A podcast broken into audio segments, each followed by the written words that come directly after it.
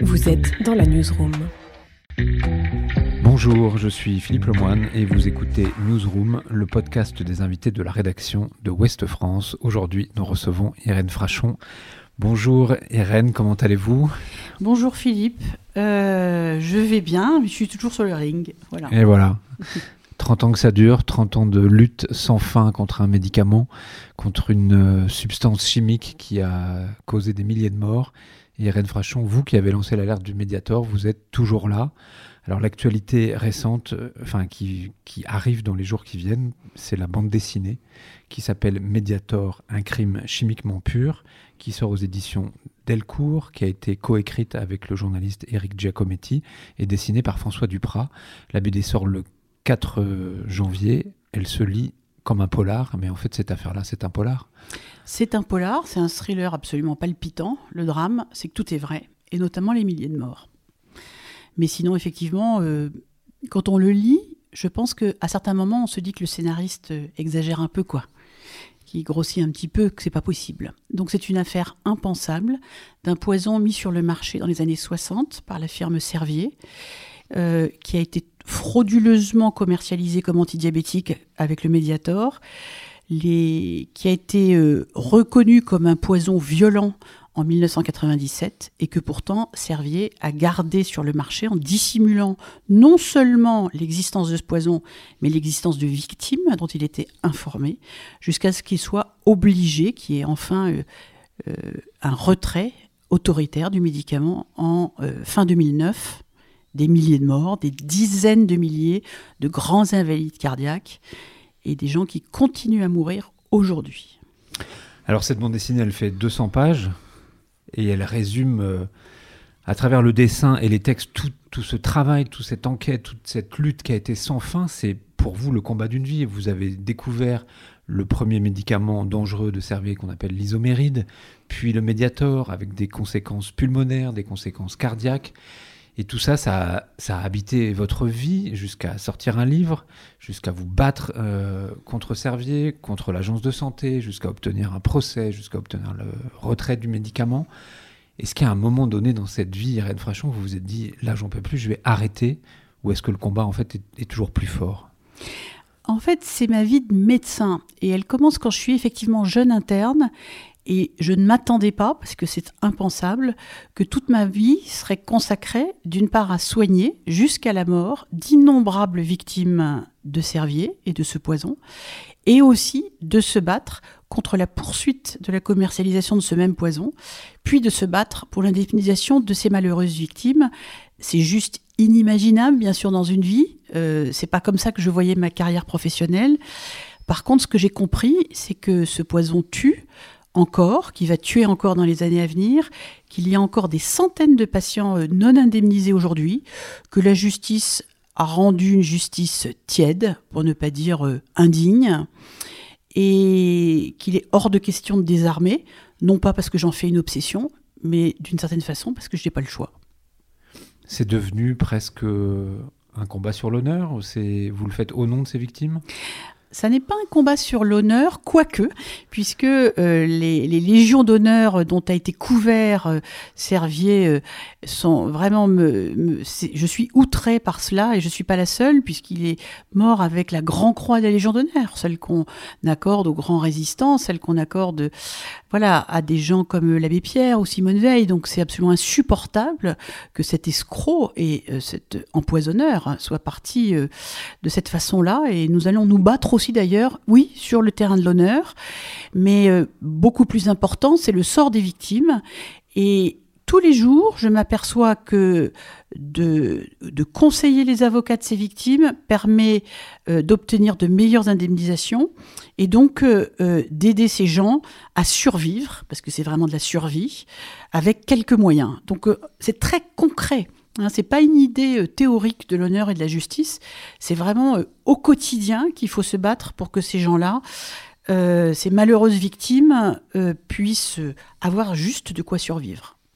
Est-ce qu'à un moment donné, euh, peut-être au moment de l'écriture du livre, est-ce que vous est-ce que vous, vous êtes dit peut-être que je vais aller trop loin, peut-être que les conséquences vont être dures à payer ? On sait très bien que les lanceurs d'alerte au début, quels qu'ils soient, euh, sont toujours montrés du doigt.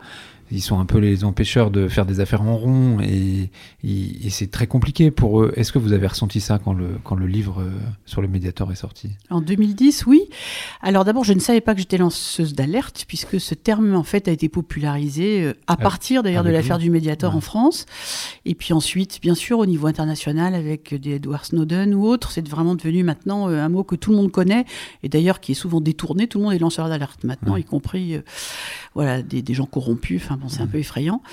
Ouais. Euh, toujours est-il que non, je, je, je, je, oui, j'ai eu très peur. C'est-à-dire que je, je me doutais et je savais puisque en fait j'assistais déjà comme témoin à ce grand crime de Servier depuis que j'ai vingt-sept ans. Donc je savais que j'avais affaire à, à des gens euh, qui sont en réalité euh, des bandits, hein, ce qu'on appelle des bandits en, en col blanc et des criminels.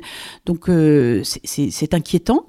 Euh, j'ai eu très peur, j'ai pris des avocats, je ne suis pas du tout euh, kamikaze, donc euh, j'ai pris beaucoup de précautions. Malgré cela, notre, le livre a été condamné et censuré par la justice. Et à partir de ce moment-là, j'ai compris effectivement qu'il euh, ne fallait pas compter, et je, je, ça, ça m'arrache de dire ça, sur nos institutions et la justice pour que le monde marche à l'endroit. Et qu'il allait falloir continuer à redresser le tir sans arrêt, Euh, pour que l'affaire ne, ne, ne capote pas, notamment euh, au niveau indemnitaire. Donc euh, c'est peut-être aujourd'hui ce qui me rend euh, le, le plus désillusionné, c'est de voir que malgré le, l'éclatement du scandale en deux mille dix et le retentissement national de cette affaire, on n'arrive toujours pas aujourd'hui à marcher droit, à écarter les délinquants, à protéger la population, à indemniser ceux qui ont été blessés. Euh, tout ça euh, relève d'un combat, euh, j'ai envie de dire, au corps à corps. Alors, ce n'est pas du corps à corps, c'est du mot à mot. On se bat sur chaque mot d'indemnisation, de, de contradictoire, de... c'est jusqu'à l'écœurement. Il y a eu un, un premier procès en deux mille dix-neuf où les faits de tromperie ont été reconnus, mais pas ceux d'escroquerie. Le procès en appel va ouvrir le neuf janvier. Vous serez présente, j'imagine, à l'ouverture de ce procès. Vous en attendez quoi ? Alors, euh, j'ai envie de dire, je n'en attends plus grand-chose, parce que euh, je ne, mais je ne vais pas le dire, euh, parce que je pense que hum, croire en la démocratie, c'est croire à la solidité de nos institutions, et notamment de la justice, qui est un des droits fondamentaux des citoyens. Donc, on va le défendre jusqu'au bout, ce droit à la justice. Euh, j'ai constaté jusqu'ici que même si euh, la gravité de ce crime industriel a été soulignée dans les mots sévèrement par le tribunal, les peines ont été dérisoires et n'ont pas permis de fixer les limites de ce qui, de ce qu'on peut accepter ou ne pas accepter. Et ça, c'est très inquiétant pour les citoyens, parce que si on n'est pas capable de trier le bon grain, le bon grain de l'ivraie, si on n'est pas capable d'écarter des industriels délinquants responsables de la mort de milliers de personnes, qui à qui peut-on faire confiance, en fait ? Donc il y a un enjeu sociétal très important et qui est lié aussi aux décisions de justice, à leur exemplarité, à ce qu'elles disent aux industriels. Si vous faites ce genre de choses, des tromperies, alors qu'il y a des risques pour la santé des personnes, ça se finira très mal. Le business, c'est terminé dans ces conditions-là. Or, ça n'est absolument pas le cas aujourd'hui, où Servier a pignon sur rue, est reçu partout, reçoit des subventions gouvernementales, installe un partenariat de prestige sur le plateau de Saclay, avec des grandes institutions. Euh, c'est, c'est juste effarant. Est-ce que le procès en appel est capable de redresser cela ? Je ne le pense pas, très honnêtement. Euh, il, le premier procès a, a, a relaxé Servier euh, de l'escroquerie, ce qui est incompréhensible, puisque c'est bien le mobile du crime, c'était de vendre le Mediator comme antidiabétique de façon frauduleuse pour bénéficier du remboursement de la sécurité sociale. C'est un casse, c'est le casse du siècle de la Sécu. Donc, il faut bien évidemment que cette escroquerie soit jugée et reconnue à la hauteur de la gravité, c'est le mobile du crime.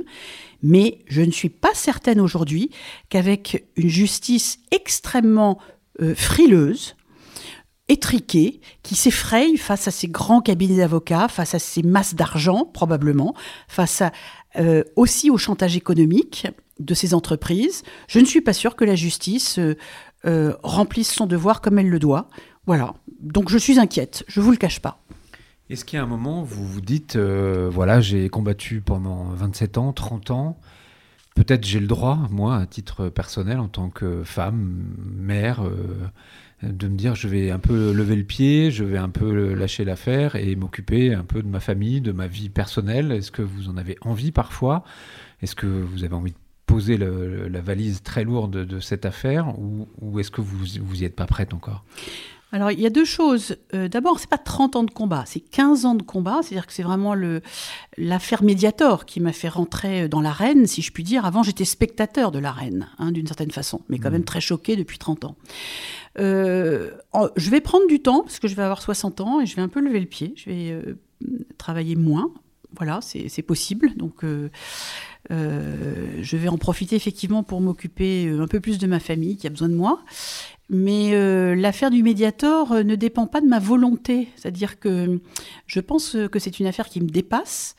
Et tant que moi, je, je suis utile, je, je, resterai, euh, euh, je resterai acteur de cette affaire. C'est-à-dire que, vous savez, dans le monde d'aujourd'hui, enfin, aujourd'hui, on regarde, on se sent très impuissant, les migrants qui se noient euh, euh, dans la Méditerranée, euh, maintenant dans la Manche, la guerre en Ukraine, les Ukrainiens... Enfin, bon, bref, je ne vais pas défiler tous les malheurs du monde auquel, devant lesquels nous sommes des témoins euh, atterrés et, et, et avec un, un sentiment d'impuissance euh, voilà, euh, qui est désespérant. Il se trouve que, face euh, à la délinquance de Servier, et euh, dans l'affaire du Mediator, j'ai des pouvoirs, parce que j'ai des connaissances, des compétences, je sais des choses, j'ai des preuves, je peux agir, et je le fais.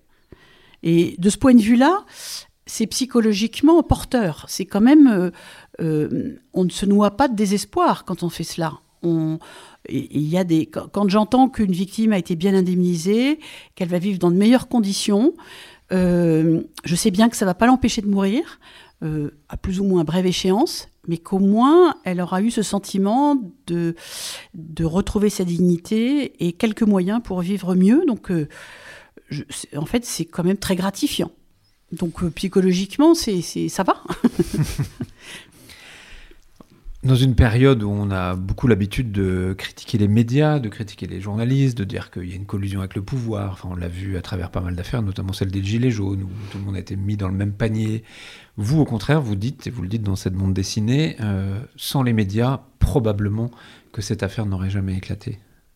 Alors ça, on, c'est quelque chose de très important, et qui est d'ailleurs un petit peu douloureux, mais euh, je n'ai pas pu compter beaucoup sur la communauté médicale, notamment ces grandes institutions, sociétés savantes, académies de médecine, pour euh, euh, dénoncer ce scandale, euh, me soutenir dans mon combat, notamment quand c'était très difficile de faire émerger cette vérité. Bien au contraire, j'ai été combattue par un certain nombre de mes pairs. Heureusement pas tous. Il y en a qui ont retroussé leurs manches et qui ont travaillé. Mais euh, globalement, euh, la communauté médicale euh, n'a pas apprécié cette affaire parce qu'elle remettait en compte un business, parce qu'elle euh, interrogeait sur euh, la question des conflits d'intérêts dans le milieu médical et que finalement, ça dérangeait un business. Euh, même si euh, la vie des patients, finalement, euh, euh, comme si la vie de ces patients comptait moins que le système tel qu'il est, euh, qui est quand même gangréné par les conflits d'intérêts. Et euh, finalement, c'est l'alliance et la collaboration avec euh, les médias, euh, dès le départ, avec euh, une relation de confiance et aussi de collaboration exigeante qui a permis que cette affaire éclate, malgré la censure de la justice, hein, puisqu'au départ, la justice a tenté de censurer cette affaire, en censurant le livre. Euh, et là, moi, j'ai été euh, vraiment et, euh, extrêmement réconfortée de voir la qualité du travail des journalistes d'investigation, de tous bords, de tout support de médias, grands médias, hein, bien sûr. Euh, je me souviens que quand euh, le livre allait être publié, beaucoup m'avaient dit « Ouh là là, il ne faut surtout pas parler aux journalistes ». Mais c'est quoi cette affaire ? Bien sûr qu'il faut parler aux journalistes, mais il faut leur, leur parler, et d'ailleurs, ils ont cette exigence d'avoir les preuves, les documents. Voilà, c'est, l'investigation, c'est pas du grand n'importe quoi, bien au contraire. Je pense qu'il n'y a pratiquement eu aucune bêtise décrite dans la presse pendant plus de dix ans sur cette affaire-là. Et ça a été euh, essentiel pour faire reculer Servier, là où finalement il y avait un échec des autorités sanitaires et aussi un échec de la justice. Donc euh, c'est grâce à des pétitions, c'est grâce aux témoignages incessants des victimes de ce qui se passait euh, que euh, Servier a dû reculer, euh, indemniser mieux, et cetera. Euh, alors, dans d'autres pays, on ne peut pas compter sur la presse, parce qu'elle est, comme vous le savez, euh, euh, censurée et euh, également sous contrôle dans les pays autoritaires. Donc euh, on est quand même dans une démocratie, mais il faut se battre pour la liberté de parole et se battre pour la liberté de la presse. Et il faut respecter cette presse, parce que sinon je pense qu'on est très très mal barré. Très bien, merci beaucoup Irène. Newsroom.